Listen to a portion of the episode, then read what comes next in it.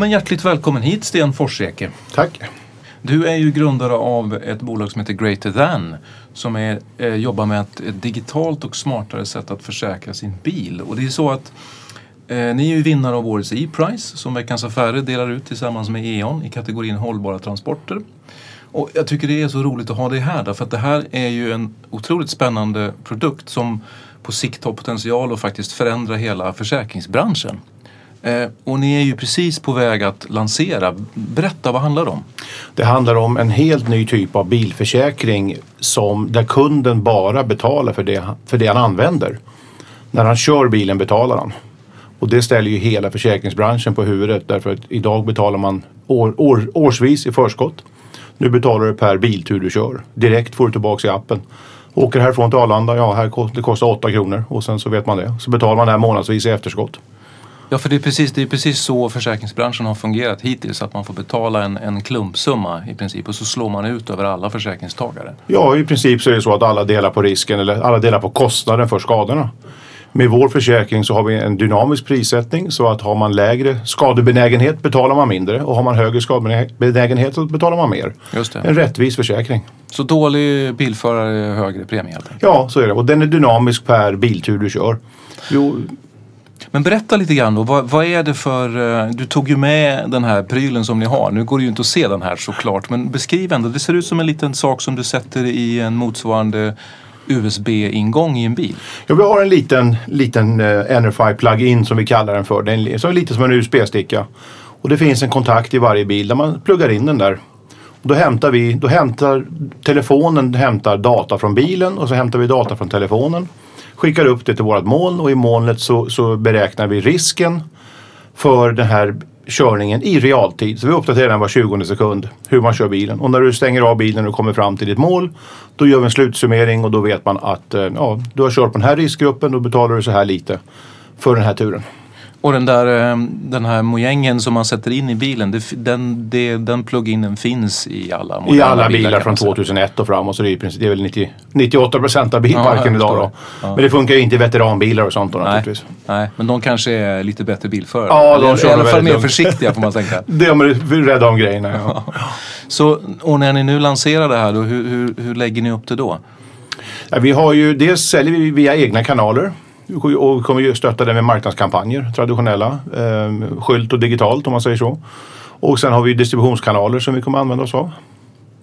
Och sen nå ut till folket och i de tester vi har gjort så, så kan, ser ju vi att den här produkten är ju efterfrågad. Människor har ju väntat på en sån här typ av lösning. Mm. Och det är i Sverige som ni lanserar först då? Eller? Först lanserar vi i Sverige ja, och sen mm. så går vi ut till Skandinavien och sen blir det övriga världen. Mm. Men du berätta lite Sten, hur, hur, um, hur gick det till då när ni fick, när, var det du som kläckte idén? Jag kläckte idén från början men, men den idén kommer från en irritation på hur dåliga systemen var och fortfarande är för att mäta hur man kör en bil. Och jag har mitt förflutna i fordonsindustrin så jag har utvecklat en mängd system för att just mäta förare om man säger så. Ja. Och eh, de, du har byggt, varit med och byggt företag förut? Ja, jag har byggt företag förut. Jag, som ja. på inom, jag har varit inom bilindustrin hela mitt liv och ja. byggt teknologi till bilindustrin. Och um, den teknologin som man då använder och fortfarande gräver man i samma grop, hör och häpna. Mm. Man försöker bygga en profilering på hårda inbromsningar, hårda accelerationer. Mm. Vilket är helt fel. Det är som att mäta det är som att mäta Usain Bolt när han springer 100 meter med ett solur. Ja. Det stämmer inte alls. Ja. Du kan mäta ett helt år med ett solur, det funkar. Ja. Men inte en kort sträcka eller en snabb sträcka. Du menar du behöver ha den här realtidsmätningen? Det är det som gör skillnaden? Du måste ha högre precision i mätningen mm. för att kunna bedöma risken eh, någorlunda riktigt på en kortare sträcka. Mm. Och det har inte, är det digitaliseringen som har gjort att det har blivit möjligt att göra det? Ja, det är många faktorer som sammanfaller naturligtvis. Det är billigare idag att processa data. Det är hårdvaran idag som vi pratade om, den här lilla USB-stickan, mm. är mycket, mycket billigare idag än bara för tio år sedan. Eh, penetrationen av smartphones är ju hög i de flesta länder i Europa. Kommunikationen är billig när vi använder liksom de, eh, telefonkommunikationen. Så många faktorer eh, har ju verkat för att det här är tillgängligt för konsumenterna på, på en teknisk nivå. Men i och med att vi kommer att kunna göra en dynamisk prissättning där, eh, där vi premierar de här 70-80% av bilförarna som faktiskt kör väldigt bra redan idag. Mm. Och de kommer få en avsevärt billigare premie och då bygger vi in ett självlärande i det här att folk kommer köra ännu smartare för att få ännu billigare försäkringspremie. Mm. Men, men eh, det måste ju vara en... eh, Vad, vad är det som liksom ligger i grunden? Är det någon, någon lite hemlig algoritm då? Eller vad är det? För det måste ju vara en hygglig massa data som ni behöver processa då. Vi processar en ohygglig mängd data. Och vi har ifrån eh, 2004 när vi började så har vi analyserat, jag har inte exakta, men det är 3-4 miljarder körda kilometer i live-data. Och de har vi Det är analyserat. Google, Google-klass. Ja, det är Google-klass. Vi har gjort eh, 32 gånger mer än Tesla har analyserat. Jaha, okej. Ehm, och vi har ehm, vi analyserar varje sekund flera gånger. Så jag, jag räknar någon gång på hur många triljarders analyser vi har gjort. Och nu per vecka tar, vi har ju gått in på eh, deep machine learning som det heter, maskininlärning. Som tränar våra smarta algoritmer. Och nu per vecka tar de nästan en halv, 500 miljoner automatiserade beslut. Så att det är en, en enorm mängd data du skickar in om en förare och ut kommer det en siffra. Så det här är ju en våt dröm för alla analytiker och matematiker att, att kunna göra så här. Ja, det är klart. Och det handlar inte bara om, i förlängningen, bara om bilar och bilkörning då, utan det här går att tillämpa på en massa andra områden också. Metodiken som vi har patenterat nu då, eller patentsökt, eh, kan du använda på börsanalys eller hälsoanalys eller Ja. vad som helst egentligen. För det finns en massa, du berättade för mig eh, tidigare när vi pratades vid att det finns, man betalar minst 60 procent för mycket på sin bilförsäkring idag. Ja, jag, jag sa så här att sex, minst 60 procent av, av bilförarna i Sverige betalar alldeles för mycket för sin bilpremie. Och det är förmodligen är det 60, 70, 80 procent betalar för mycket. Men vi har, om man gör en försiktig analys, så 60 procent av populationen idag betalar eh, alldeles för mycket för sin bilförsäkring. Vad kan man, ehm, jag förstår idén med att sänka sina premier för bilförsäkring, men kan man, vad, kan man använda den här metodiken som ni har utvecklat till någonting mer som bilförare? Ja, dels så sparar man ju på, eh, på bränsle. Man sparar pengar där man, och man minskar ju CO2-utsläppen ganska dramatiskt. Det handlar om en eh, 20 procent i genomsnitt. Och i den här globala klimatförändringens tider så är det en väldigt stor bidragande orsak för transport står idag för, är det störst, eller jag tror det är störst på hela jorden, så är transport största utsläppskällan för CO2. Ja, för Kan- en tredjedel tror jag enskilt. Ja, en, ja, en tredjedel kan det vara ja. och, och minskar man den 20 procent då får ju det en, en 7 procents impact, eh, impact på hela totala globala utsläppet. Så det här är, stor, det är stora summor vi, vi pratar om. Men det är också så att du får, eftersom du kopplar upp den gentemot din telefon och du har en app då antar jag i Ja. telefonen som är kopplad. Så får du en, eh, du får en direkt koppling, du kan se, du kan utveckla ditt bilkörande också. Det blir ju ett automatiskt lärande när du hela tiden får feedback på hur du kör. Och när det också mynnar ut i pengar, upp eller ner, så blir det ett automatiskt lärande. Det är klart att människor blir nyfikna på att försöka få en lägre försäkringspremie. Då tar man ju reda på hur man kan köra den här sträckan när jag åker till då, eh, ännu smartare. Så man tävlar, kan man tävla mot sig själv eller mot, en grupp, mot, mot sin granne eller sin fru? Eller? Där har vi byggt in en, gaming, en gamingdel här i, i produkten där du kan tävla mot dig själv som du säger. Du har leaderboard så du kan se vilken, den sträckan du har kört. Kan du se hur du körde den igår och så kan du jämföra mot dig själv. Du kan tävla mot grannen, du kan tävla i grupp, du kan sätta upp tävlingar i vem kör bäst i Sälen vecka 8 på sportlovsveckan och så vidare. Ehm, Så det är som en, det är som en runkeeper Ja. fast för bilförare helt enkelt? Absolut är det så. Och sen har vi ju byggt in för den vetgirige och nyfikne eh, tips för att köra ännu smartare. Ja. Så det finns automatisk återkoppling där till- till det. Men bara mät, att mäta i sig självt gör ju att man vill bli bättre. Om du vet, runkeeper, om du vet att du sprang milen på 45 minuter då vill du försöka stå 45 minuter. Ja. Och då söker man information för att göra det var som helst. Och vi har, du har en källa i appen men du kan ju läsa till och lära dig på annat håll. Liksom. Ja. Men frågan är ju förstås då, har du blivit en bättre bilförare på kuppen?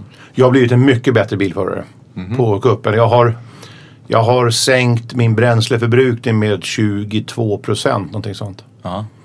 Och eh, kör ju betydligt lugnare idag. Men det intressanta är att när jag kör idag så kommer jag fortare fram. Ja men berätta, för man blir ju nyfiken på så här om man nu... Man, man tänker ju på sig själv som, såklart som en, ja men jag är väl en hyfsat duktig bilförare. Men, men det är man inte riktigt eller? Jo, man är hyfsat duktig men man kan bli, man kan bli betydligt bättre. Jaha. Så vilka är, de, eh, vilka är felen man gör?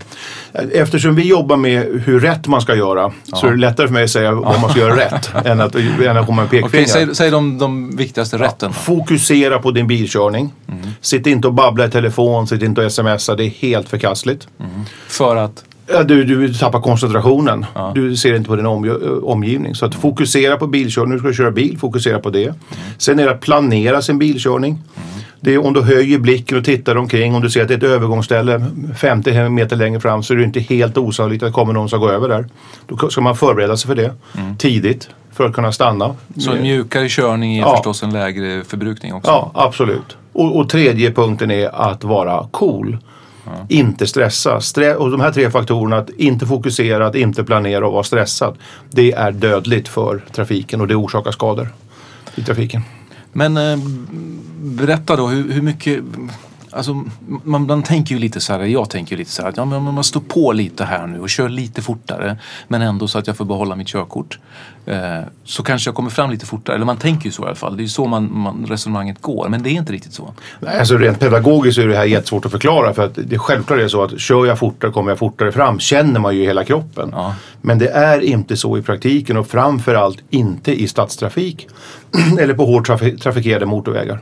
Kör du fortare så får du bara stanna oftare. I stan är det ett jätteexempel. Man kan ju se postbilar, taxibilar, distributionsbilar. De, de tävlar ju fram till nästa korsning och så tvärnitar de. Och sen tävlar de till nästa korsning och tvärnitar. Och, det, och de får så hög, långa väntetider i varje korsning. Så de får en lägre snitthastighet när de kör i stan. Och i stan märks det att det är, kör du planerat i stan då kan du spara 17-20% i tid. Vilket, men det här går helt emot logiken naturligtvis Ja. och känslan i kroppen. Ja. Men så är det. Och det är likadant, för du berättade för mig också när man kör på motorväg till exempel. Om Ja. man håller en, en högre hastighet än vad som är tillåtet så betyder inte det att man kommer fram fortare Nej, och, och tar vi sträckan Stockholm-Arlanda som ett exempel som är väldigt trafikerad och då klart kör den mitt i natten och inte en bil ute då kommer du fram fortare om du kör eh, fort naturligtvis. Men i normal trafik så sparar du i princip ingenting på att stå på till Arlanda. För att? Du kommer ifatt bilar som ligger i ytterfil och då får du ligga där bakom och tröska. Och det kan vara allt från lastbilar, allt, du får åka ner till 80, 70, 80 igen och ligga och tröska efter det. Och ju fortare du kör desto oftare kommer du, fram, kommer du ifatt andra hinder så att säga. Och det sänker din, din medelhastighet. Så att om du, om du tar en jämförelse, tar vi Arlanda-exemplet och du står, säg att du kan köra 140 hela vägen upp då för att vara riktigt eh, tjuvaktig eller, eller hålla begränsningen. Förmodligen, eh, du sparar ingen tid alls. Kanske en minut eller något sånt. Det är, liksom, det är marginellt, det är ingenting. Men igen, det går på tvärsen med känslan i kroppen. Ja. Och framförallt när man är, tänk man är sent i ett möte, sent i ett flyg, att då hålla sig lugn och säga att jag tjänar ingen tid, jag kommer inte fortare fram, lugna ner dig, kör lugnt. Det är ju jobbigt, det är ju svårt. Det är meditativt. Ja det är det, jag Ja. har ju tränat på det. Och jag, men jag får ju tala om för mig själv att verkligen, nej gör det här, ta det lugnt, var cool, planera, fokusera, var lugn. Men det kommer bli lättare då helt enkelt med den här eh, produkten och mojängen om jag får säga Ja. så som ni har tagit fram. Ja, du ser ju, du får ju jämförelser och du får en analys av din körning. Då ser ju du att, att nej, jag har inte sparat någon tid på den här, att, att jaga upp till Arlanda. Ja. Men berätta lite Sten om hur, hur ser planerna ut för, eh, för um, Greater Than och fram, framöver? Ni lanserar nu först i Sverige. Har ni planer på att rulla ut det här worldwide? Eller? Ja, teknologin är ju skalbar. Så den ska vi rulla ut worldwide. Och det som är mm, stora pusslet för att rulla ut det här worldwide det är dels underwriting som det heter, alltså försäkrings, att någon som står risken för åt oss. Och det andra är distributionen. Men det här har ju väckt intresse från eh, jättestora spelare i hela världen och framförallt då inte från försäkringsbolag utan så kallade de som är underwriters till försäkringsbolagen. Och vad är det för någonting? Det är de som står risken bakom ett försäkringsbolag. Den som tar De som din... försäkrar Ja, försäkringsbolagen? de som försäkrar försäkringsbolagen. Ja. Okej. De ser att spelplanen håller på att förändras och från de spelarna har vi fått jättestort intresse. Så där för vi idag diskussioner med dem hur, de kan, hur vi tillsammans kan gå ut i världen och ta Men det där är ju spännande. Vad är det som gör att, att det är underwriters som är intresserade och inte de stora försäkringsjättarna som är intresserade av er? De stora försäkringsjättarna sitter då på så stora stockar och i sakförsäkring så är bil majoriteten av intäkterna. Och den här produkten såg jag av den grenen de sitter på. Den kannibaliserar på deras egna, egna marknadsandelar. Ja. Och där har ju de det svårt. Men det här ser de här Så som... ni är, en, ni är en klassisk startup som kommer in och, och förändrar logiken i en bransch helt Vi enkelt? förändrar logiken hund, diametralt. och eh, på alla möjliga sätt. Hur vi tar betalt, eh, hur vi prissätter, eh, vilken service vi ger till kunden, vilken närhet kunden känner till oss. Allt det där förändrar vi. Och transparensen. Vår försäkring blir lätt att jämföra. Så vi ändrar på allt egentligen. Så, Och- för, så försäkringsjättarna är, är minst sagt lite skraja här då helt enkelt för den här utvecklingen som håller på att ske. Nu tror jag att de är så pass arroganta fortfarande så att de inte ser det här riktigt än om man ska vara ärlig med det. Ja. Men, men det är intressant, det kom en rapport från Deutsche um, Bank alldeles nyligen som är alldeles nyss publicerad. Där de pe- pekar på det här fenomenet att um, de stora försäkringsbolagen eh, dels inte ser det här och, och dels inte förstår det och dels är rädda för det. Och eh, när man är rädd börjar man vara arrogant, det gör man ju alltid. Liksom. Mm, det är första steget. Första steget. Innan man börjar sträcka ut handen. Ja, exakt. Men eh, de här andra försäkringsbolagen då, som försäkringsbolagens försäkringsbolag om man säger så. De har ju sett det här och de ser ju spelplanen förändras. Och, och om den förändras för deras största kunder, då förändras den för dem och då vill de vara med och driva det här. Och inte bli satta i, i baksätet. För det är klart att det som står på spel här eh, och det som är viktigt är relationen till kunden. Ja, absolut. Och det är den du menar att ni kommer att äga då genom Ja. det här? Mm. Det kommer vi göra. Så, så att kundägandet kommer ju flyttas ifrån de stora drakarna till andra spelare. Eh, och det är ju en trend inte bara inom försäkring utan många andra branscher också. Men, men, men Ja, vi har ju sett det inom bank till ja, exempel. bank och transport, taxi. Ja, ja. och så vidare. Va? Så händer ju väldigt mycket där. Och där en liten spelare som inte äger några tillgångar egentligen kan ta över en hel världsmarknad på, på taxisidan då exempelvis. Men vad innebär det för mig då? Nu har inte jag någon bil då, och jag har ju en cykel men det här funkar inte på cykel än i alla fall. Inte än nej. Nej. men, men om jag nu hade en bil och, och hur, mycket skulle jag liksom, hur mycket skulle jag spara på att använda det här alternativet istället? Det fin- eftersom det är, besparingen är tredimensionell, eftersom du betalar per mil. Så att är du en, en bilförare som kör, de flesta som bor i storstäder stå, kör ju väldigt lite. Så att idag betalar man ju egentligen för 1500 mil och kör du bara 700 mil, vilket är vanligt i storstäderna per år. Du kör lite på semestern och sådär. Då kan, kommer du halvera din premie. Ja. Alltså Sen- nu är ju den lägsta klassen, kommer jag ihåg när jag hade bil, det var 1500. Ja, och, och sänker du inte 1000 så sparar du 5% Så det, det, det är ingen, ingen stor elasticitet i prissättningen idag. Nej. Nu betalar du per kilometer du kör. Sen, är, kommer, sen om du är en väldigt skicklig förare så kan du ju spara ytterligare då massa pengar på att köra, köra försiktigt.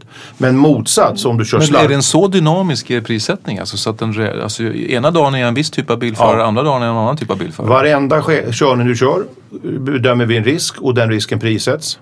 Och vi har 15 grupper. Och eh, 10 är då vårt snittpris eller vår medelchaufför och då betalar du en vanlig standardpris så att säga. Ja. Och, ehm, och det är som en vanlig försäkring. Men där sparar man på om man kör färre mil då mot, mot dina 1500 som du betalar för idag. Ja.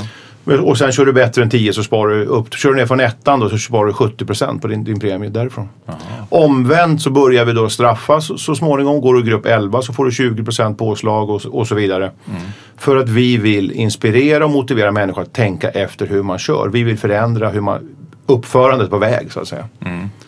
För det finns en grundläggande idé med det ni gör, att helt enkelt minska antalet olyckor på vägarna. Det är en grundläggande idé. Och nu är vi lyckligtvis, lyckligt skattade i Sverige för här har vi ju förhållandevis lite olyckor men fortfarande dör det 25 000 människor i Europa per år i trafiken.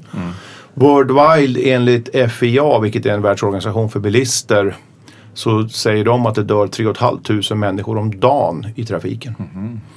Och det är naturligtvis mycket alkohol inblandat i, dem, i det och eh, andra, annan, annan oskicklighet så att säga. Men det är ett stort globalt problem och, och det vill vi attackera. Men du, jag tänker så här, det, det som ni har hittat på eller det som ni är på väg att göra nu, det låter ju, det låter ju jättespännande och klockrent. Men det är nästan för bra för att vara sant. Det måste finnas en massa andra spelare där ute som gör samma sak som ni gör, eller? Många försöker ju att göra det naturligtvis. Och då framförallt de jag inte känner till. Det måste sitta folk i källare runt om som, som Ja, fast de kanske man inte behöver bry sig om Nej, om man nu är ett etablerat bolag. Men, men det, det, det, um, de, de initiativ vi ser Mm. som, i det här området, för att um, det är ju som, som, som sagt stort, är initiativ som bygger, teknologin bygger på metoder där du, där du mäter alldeles för dåligt och då kan du inte prissätta risken. Mm. Så att där har vi ett försprång. Eh, Men nu finns ju möjligheten att mäta mycket bättre. Jajamensan, men då måste man fortfarande utveckla algoritmerna och förstå hur man ska hantera datan. Ja. Och där har ju vi ett försprång idag mot, mot de som håller på. Har ni minst tre år. skyddat de algoritmerna eller säkrat dem på något sätt? Vi har patentsökt dem ja. Både metoder och algoritmer har vi, har vi patentsökt. Så att ehm, vi måste ha starkt skydd. Men skyddet ligger ju i att vi är snabbare. Skyddet ligger i att, vi, att när, när någon kom på hur vi gör, då ligger vi ett steg för- före igen. Vi har ju redan nu forskningsprojekt på gång. Och vårt mål är ju idag att kunna prediktera, alltså förutse olyckor innan de händer. Och därmed kunna ta bort kanske 30% av de olyckor som händer då, bara genom det.